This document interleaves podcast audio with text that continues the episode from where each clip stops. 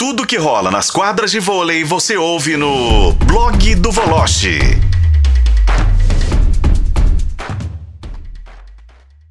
Vamos pegar esse avião, dar um pulinho lá no Rio de Janeiro para conversar com Bruno Voloche.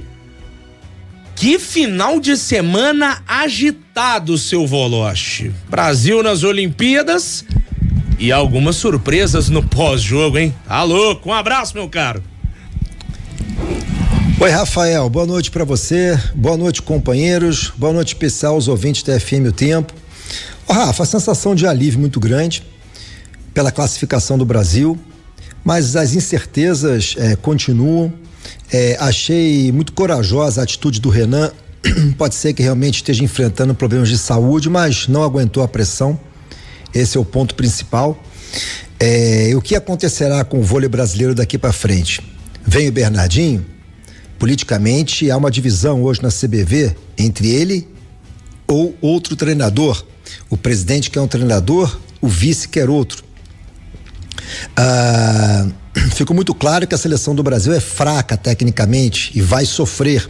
Eu comparo a classificação do Brasil a uma eliminatória de Copa do Mundo, onde o Brasil ganhou de todo mundo, chegou na Copa do Mundo e não conseguiu é, avançar.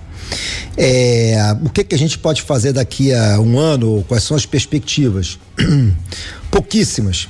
Uh, não vejo um cenário animador, vejo jogadores que brilharam contra a Itália ou nos tiraram de sufoco contra a Itália, que não têm capacidade de serem titulares da seleção. Não estou me referindo, claro, ao Lucarelli, que foi o principal jogador. Ficou muito claro que a comissão técnica estava numa direção errada quando privilegiou o Felipe Roque que fazia parte do Senado, e, por exemplo, o menino Darlan ficou fora. E o Darlan respondeu: Ah, ele é a salvação da lavoura? Não. Ele pode ser trabalhado para ser é, um bom investimento no futuro. Então, assim, é a minha preocupação, e eu vejo com um cenário pessimista, é, embora o Brasil esteja classificado, é que a classificação do Brasil empurre para debaixo do tapete toda a sujeira que assola a Confederação Brasileira de Vôlei e a seleção masculina. Lélio Gustavo, você chegou a ver alguma coisa do jogo do vôlei ontem? Ah, o senhor passou mal, como sempre, hein? Eu vi o jogo quase todo no quinto set eu dei, eu dei um tempo, né? Pra, porque senão o coração não aguenta. Mas realmente, né? a gente assiste a um terceiro set de um jogo decisivo e o Brasil levando não sei quantos pontos daquele Miqueleto de saque, pô e nada foi feito, aí dá, nossa, dá um desânimo, mas mesmo assim, realmente o Voloche tem razão, né? O Lucarelli ontem estava numa manhã inspiradíssima, foi o nosso principal jogador. O Darlan é um jogador raçudo, concordo, pode ser bem trabalhado daqui para frente, mas eu gostei muito também desse meio de rede, viu, Voloche? O Flávio, ele me deixou uma boa impressão. É, é, é um jogador de futuro. Agora, é, sem o Renan, vamos ver o que vai ser feito, né? Visando a Olimpíada. Se esse papo realmente de que há um equilíbrio muito grande, e eu não sei se há um nivelamento, mas a, as forças tradicionais elas estão classificadas e, e vão muito né, preparadas né, nesse ciclo olímpico aí, ou melhor preparadas do que o Brasil. Você também Acho que é o que você tá, tem dito aqui, né? Já há um bom tempo. Quando até eu falava, o Voloche, do jeito que fala, parece que o Brasil nem vai para a Olimpíada. E quase não foi, hein, Voloche? Quase. É, é verdade, Lélia. Eu concordo plenamente com você.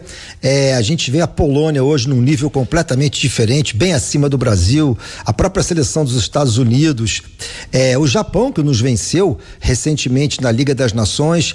E eu não sei o que vai ser feito daqui um ano até a Olimpíada. É, claro que a Itália vai estar na Olimpíada porque ela está bem ranqueada. É, a Argentina provavelmente com a classificação do Brasil vai para a Olimpíada também e vai ficar uma briga ali entre Cuba e Eslovênia Pelo ranking mundial, é, Cuba e Sérvia, desculpe, um dos dois é, irá à Olimpíada. Acho que a Eslovênia vai conseguir a sua classificação também. Eu acho que há muita coisa para ser feita, há muita coisa para ser desmembrada ainda, e eu acho que estamos longe de solucionar os problemas da seleção masculina. Agora, é claro que com uma classificação, os problemas em tese é, seriam mais é, tranquilos de serem resolvidos, desde que os interessados se proponham a isso coisa que não vai acontecer. Ô, Volote, tudo bem?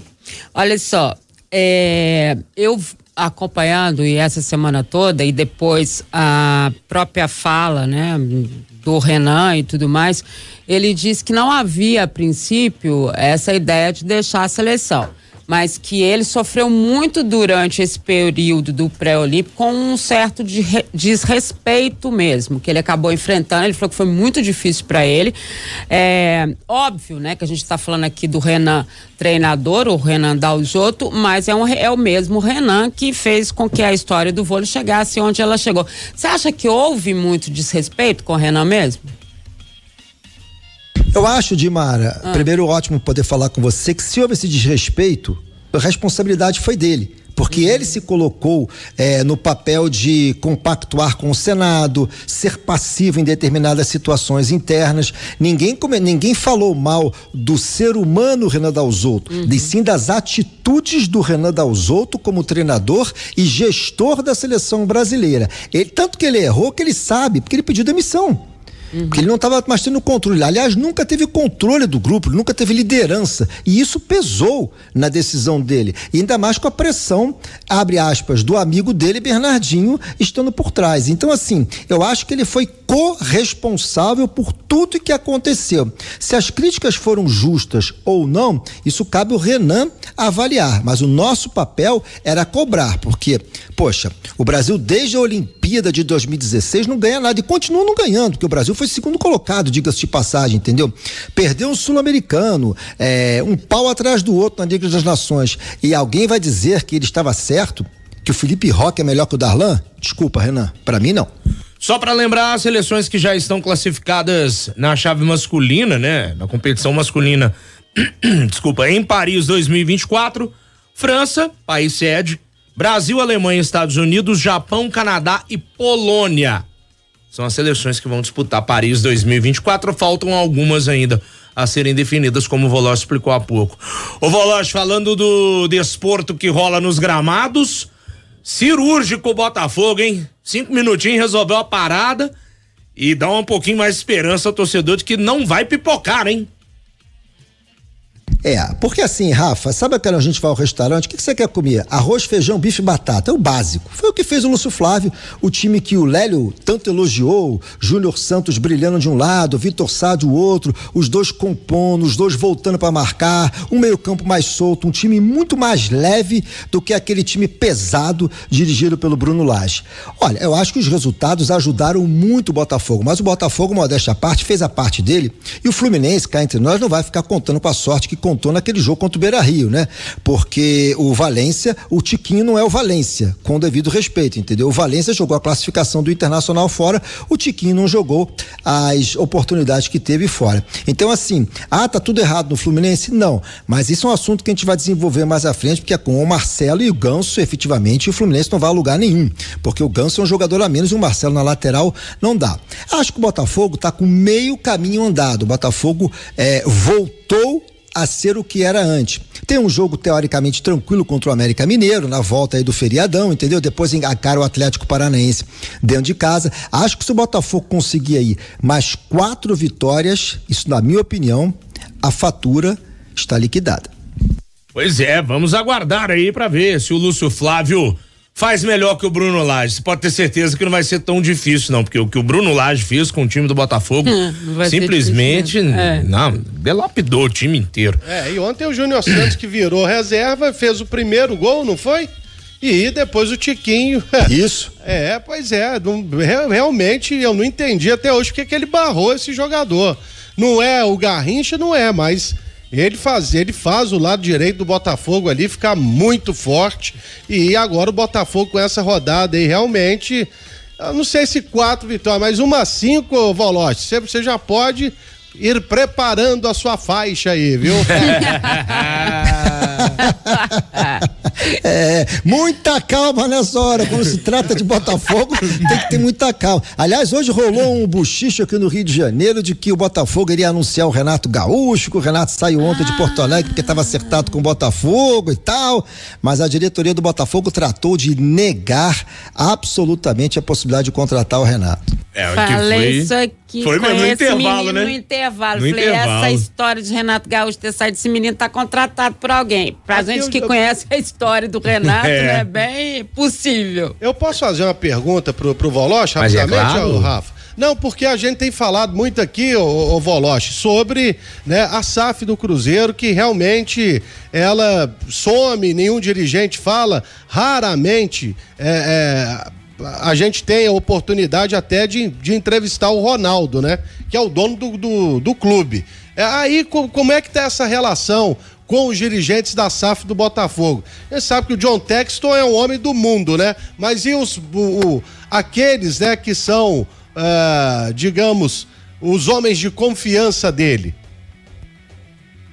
Ô Lélio, há um compromisso de pelo menos uma vez por semana, além do John Textor se pronunciar, do Mazuco falar com a imprensa. Isso é certo, isso não acontecerem mais vezes, mas pelo menos uma vez por semana, os dirigentes do Botafogo conversam com a imprensa. Só aqui que não. É. Difícil, viu? E quando querem conversar, quer marcar uma vez por ano e coletiva só pra Rio e São Paulo. Tá certinho, o Ronaldo, o Cruzeiro mudou de Belo Horizonte pra outra, outro município. Enfim. Ô, Valoche, meu caro, vamos que vamos. Amanhã a gente volta a, conversar aqui em O Tempo Esportes. E vamos ver, né? Quantas rodadas aí pro Botafogo? Você chutou quatro, o Lélio falou cinco.